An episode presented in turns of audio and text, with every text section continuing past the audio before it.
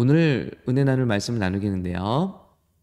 오늘은 우리가 주님의 일을 하다가 어, 애매하게 정말 어, 욕을 먹을 때가 있습니다. 그리고 그러다가 시험에 들기도 하고요. 참 어, 어려울 때가 있죠. 그럴 때 어, 우리가 어떻게 음, 이것을 극복해낼 것이냐. 오늘 저는 이 말씀을 보면서 어, 다윗이 정말 애매하게 어, 그 먹지 듣지 말아야 될 그런 욕을 당하거든요. 그런데 여기서 굉장히 어, insight를 얻습니다. 그리고 하나님의 지혜를 얻습니다. 아, 아, 이런 상황에서 우리가 어떻게 대처해야 되는가 하는 것을 배웠거든요. 자, 그런 지혜를 배워보도록 하겠습니다. 자, 다윗이 이제 압살롬의 어, 손에 손을 피해서 이제 피신길에 오릅니다. 어제 이렇게 지도로 보여드린 것처럼 이렇게 먼 길을 예루살렘에서 나와서 도망을 하죠. 그런데 참 안 그래도 마음이 아프고 지금 괴로운데 이제 때는 이때다. 다윗이 이렇게 힘을 잃고 신하들과 함께 걸어서 도망을 갈 때 바후림이라는 곳에 도착하자 사울 집안 사람 하나가 그곳에서 나와서 막 욕을 퍼붓습니다. 그 사람의 이름은 시므이예요. 시므이 게라의 아들이었는데 계속 저주를 퍼부었습니다. 그러니까 이게 음, 예를 들면 뭐 쉽게 이해하기 위해서 말씀을 드려볼게요. 예를 들면 이제 뭐 우리나라에서 어느 지역에서 뭐 대통령이 나오면 어느 지역에서는 대놓고 그냥 싫어하잖아요. 또 그 지역에서 대통령이 나오면 또 이 반대 지역에서는 또 대놓고 이렇게 그냥 감정을 갖기도 하고요. 뭐뭐 뭐, 어, 잘하고 못하고 옳게 일하고 뭐, 뭐 아니고 상관이 없고요.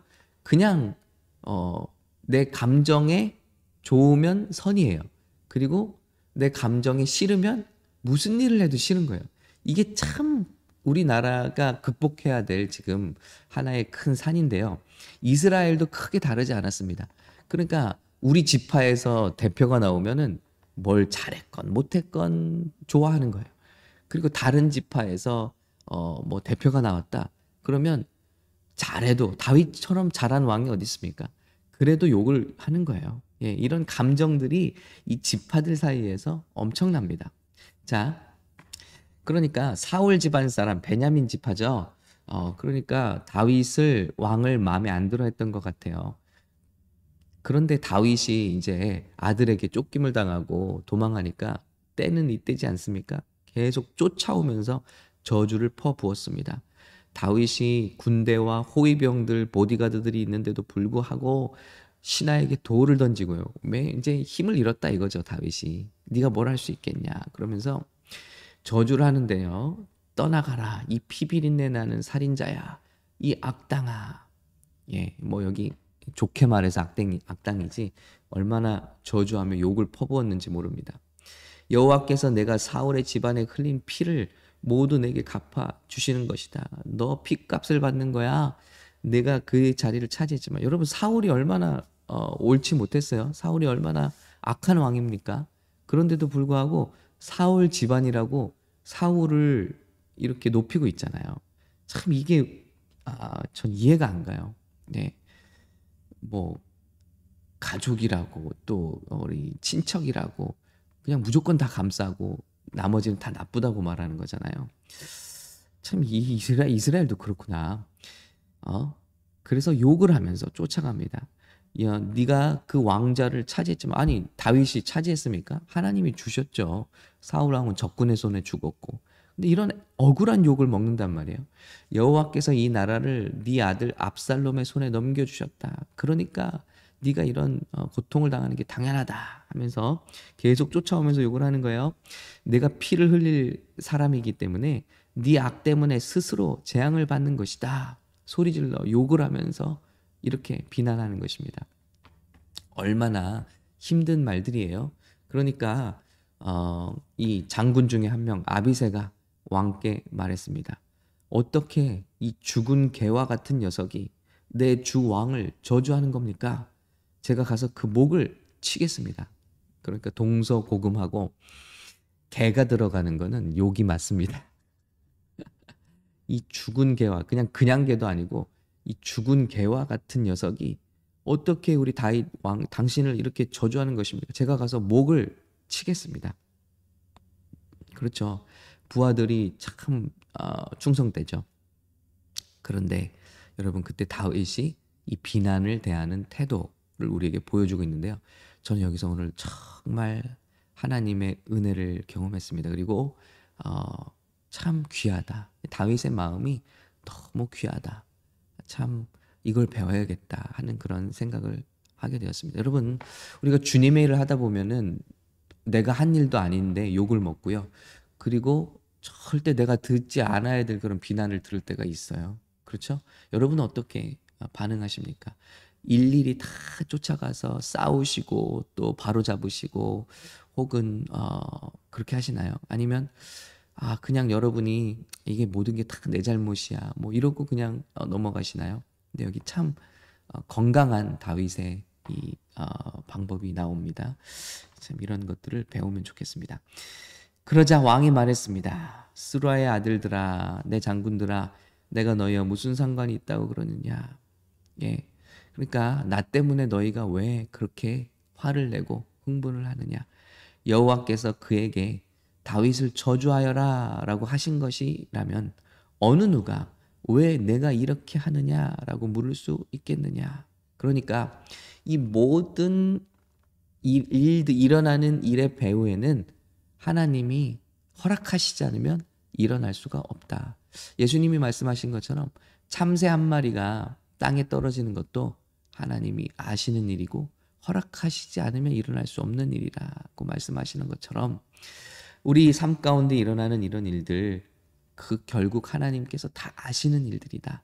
하나님이 막으셨다면 또 막으실 일이 아니었겠느냐 하는 그런 관점이 있어요. 자, 그래서 어, 이런 관점을 가지면 좀 편안하겠다 하는 생각을 합니다. 그리고 다윗이 아비세와 자기 모든 신하들에게 말했습니다. 저는 이런 관점. 내 몸에서 난 내 아들도 내 목숨을 빼앗으려고 하는데 이 베냐민 사람이야 오죽하겠느냐. 자, 이런 관점이죠. 그러니까 내 집안에도 이런 문제가 있고 내 집안의 아들도 나를 죽이려고 하는데 왜 세상 사람들이 나를 비난하지 못하고 또 어, 특별히 나를 미워하는 사울 집안의 베냐민 사람이야 오죽하겠느냐. 어떤 이런 굉장히 어, 초연한 이런 이해를 보여주죠. 다윗 왕의 마음이 와 이렇게 바다 같다라는 생각을 해봅니다. 이 바다가 다 받아줘서 바다라면서요. 모든 걸 다 받는데요. 예. 그러면서도 썩지 않는 거죠. 우리는 이제 받고 몸살이 나거나 이제 썩잖아요. 마음이 썩잖아요. 그런데 다윗은 이해하는 그런 어, 수준이 다릅니다. 그래서 아, 이, 이, 이 말씀이 저에게 오늘 굉장히 평안을 주더라고요. 그래, 우리 형제들, 예를 들면 형제 자매들 혹은 가정에서도 뭐 자녀 사이에서도 이런 일들이 있고 비난이 올갈 때가 있잖아요. 하물며 세상 사람들은 얼마나 또 그렇게 비난할 수 있는 자유가 있지 않냐. 예. 또 그럴 수 있지 않느냐.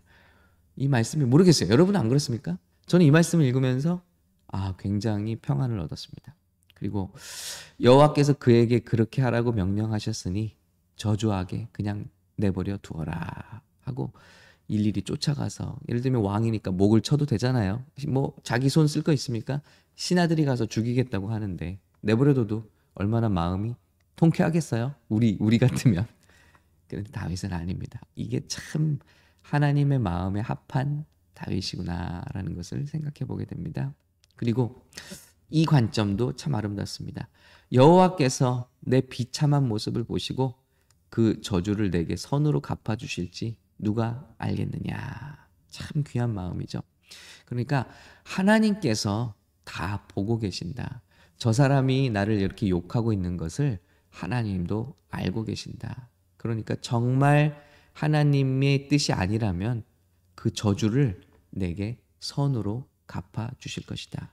그리고 그 사람이 받아야 될 저주가 될 것이다. 라고 이렇게 장수들을 독려하죠. 그리고 진정을 시킵니다. 그런데도 이 어리석은 시므이는요. 그 반대편 산비탈을 따라가면서 계속 저주하고 돌을 던지면서 흙을 뿌렸습니다. 예. 참 세상이 어리석어요. 어, 이게 내가 바보라서 참는 게 아니거든요. 하나님이 아시고 하나님이 나와 함께 하시기 때문에 하나님 때문에 참는 거거든요. 그런데 억울한 사람은 거기서 그치지를 않고 계속해서 저주하거나 여러분을 억울하게 하거나 계속 이 일에 쓰임을 받는 거예요. 결국 시므이 어떻게 되죠? 나중에 죽게 됩니다. 네. 이 일로 인해서 하나님의 저주를 받고 하나님이 치십니다. 그를 치십니다. 그러니까 이게 우리 삶 가운데 일어나는 일들인데요. 우리가 주님의 일을 하다가 애매하게 욕을 먹기도 하고 또 낙심하게 될 때가 있는데요. 이런 관점 다시 한번 네, 하나님이 다 이 모든 일에 뒤에 계신다. 그리고 내 가족에서도 이런 일이 있거든. 하물며 세상 사람들은 얼마든지 나를 비난할 수 있다. 이런 관점 굉장히 어, 편안하게 해주죠. 그리고 여호와께서 내 비참한 모습을 보시고 계시다. 이런 모습을 보시고 계신다.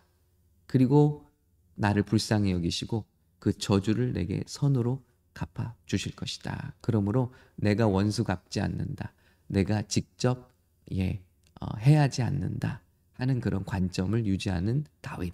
사위 사울을 대할 때도 참 어, 귀한 품성을 가지고 있었지만 오늘 다윗 하나님을 사랑하는 다윗이 자기에게 개인적으로 오는 비난을 대하는 모습도 정말 하나님의 마음에 합한 사람의 모습을 우리에게 가르쳐 주고 보여주고 있습니다. 여러분, 어, 예수님이 제자들에게 말씀하시잖아요. 너희는 가서 샬롬 평강을 전하라. 그러면 그 너의 말한 평강이 그 사람들의 집에 머물 것이고 그 사람들이 받지 못할 것이면 너희에게로 돌아가리라. 이렇게 말씀하셨어요. 그래서 여러분 이 사람의 입에서 나온 저주이건 축복이건 간에 이것은 파워풀합니다. 우리 입에서 나간 말은 목적을 이루기까지 사라지지 않는다. 라고 성경은 말씀하고 있어요. 그래서 또 하나님이 민수기에서 말씀하셨죠. 내 귀에 들린 대로 너에게 갚아주겠다. 그랬습니다. 그래서 이게 저주이건 혹은 축복이건 이 말은 사라지지 않습니다. 에너지가 사라지지 않죠. 우리의 말들이 세상에서 사라지지 않는다는 거예요. 하나님이 다 듣고 계시고 그대로 행하시는데요. 내가 누군가에게 빌어준 평강이 그 사람에게 과분해서 그 사람이 받지 못할 것이면 아니면 그 사람이 거부해낸다면 그러면 그 축복은 없어지는 게 아니라 예수님 말씀이 뭐라고 하셨죠? 너희에게로 돌아갈 것이다. 그러니까 우리 삶은 어떻습니까? 축복하는 삶을 살아야겠죠. 또 어, 이렇게 세워주는 말, 축복하는 말, 평강을 비는 말, 샬롬을 전해야겠죠. 샬롬 인사가 얼마나 좋습니까? 그 사람이 받을 준비가 안 돼 있으면 영적으로 그게 나에게 돌아온다는 거예요. 그리고 저주도 마찬가지죠. 시므이가 지금 다윗을 저주하는 게 다윗이 받을 저주가 아닌 거예요. 지금 다윗은 내가 받을 저주면 받겠다. 자, 그런데 아니니까 어떻게 됩니까? 다윗은 다시 자리를 회복하죠. 그리고 다윗에게 갔던 그 모든 죽어라 이 나쁜 놈아 했던 이 모든 저주들이 어떻게 됩니까? 자기에게로 돌아가잖아요. 그러니까 우리가 누군가를 비난한다는 게 얼마나 무서운 일인지 사람들이 잘 몰라요. 내가 내 말로써 내 인생을 묶어버리는 효과를 갖는 겁니다. 예. 하나님의 성도들을 비난하거나 제 3자를 비난하거나 애매하게 어, 선을 행하고 있는 자를 어, 이렇게 악을 씌워서 비난하거나 이런 일들이 하나님 앞에 얼마나 악한 일이라는 것을 사람들이 잘 모르는 것 같아요. 그리고 무슨 말을 하고 아니야? 아니면 말고 예. 막 억울한 누명을 씌우고 비난을 한단 말이에요. 그런데 아니야? 아니면 말고 이런 식으로 그냥 지나가지 않는다는 거예요. 하나님의 세계에서는 그 말이 저주가 그 사람이 받을 만한 것이 아니면 내 머리로 돌아온다는 거예요. 그러니까 여러분 우리가 얼마나 말을 주의해야 되겠는가? 그리고 내가 그런 저주를 당할 때도 우리는 얼마나 담대할 수 있는가. 이게 내가 받을 저주가 아니고 이건 나에게 해당되지 않는 거야. 그러면 그 저주는 나에게 임하지 않고 그 사람에게 돌아갈 겁니다. 이런 어떤 다윗의 태도 그리고 하나님께서 이 모든 말씀을 듣고 계신다는 그런 믿음 이 믿음 가운데 우리가 주님의 일을 잘 감당했으면 좋겠습니다. 그래서 우리가 샬롬 코리아라고 이름을 지었고요. 우리 인사를 샬롬으로 합니다. 샬롬, 샬롬. 하나님께서 정말 모든 방면에 두루두루 두루두루 갖춘 평강을 복을 여러분에게 주시기 원합니다. 그런데 그 받는 사람이 받지 못할 평강이면 나에게 돌아오니 그리스도인의 말은 어떠해야 하겠습니까? 선교자의 말은 어떠해야 하겠습니까? 전도 팀의 말은 어떠해야 하겠습니까? 여러분, 우리가 이렇게 샬롬을 선포하는 교회가 되시기를 예수님의 교회가 되시기를 아, 예수님의 이름으로 축복합니다.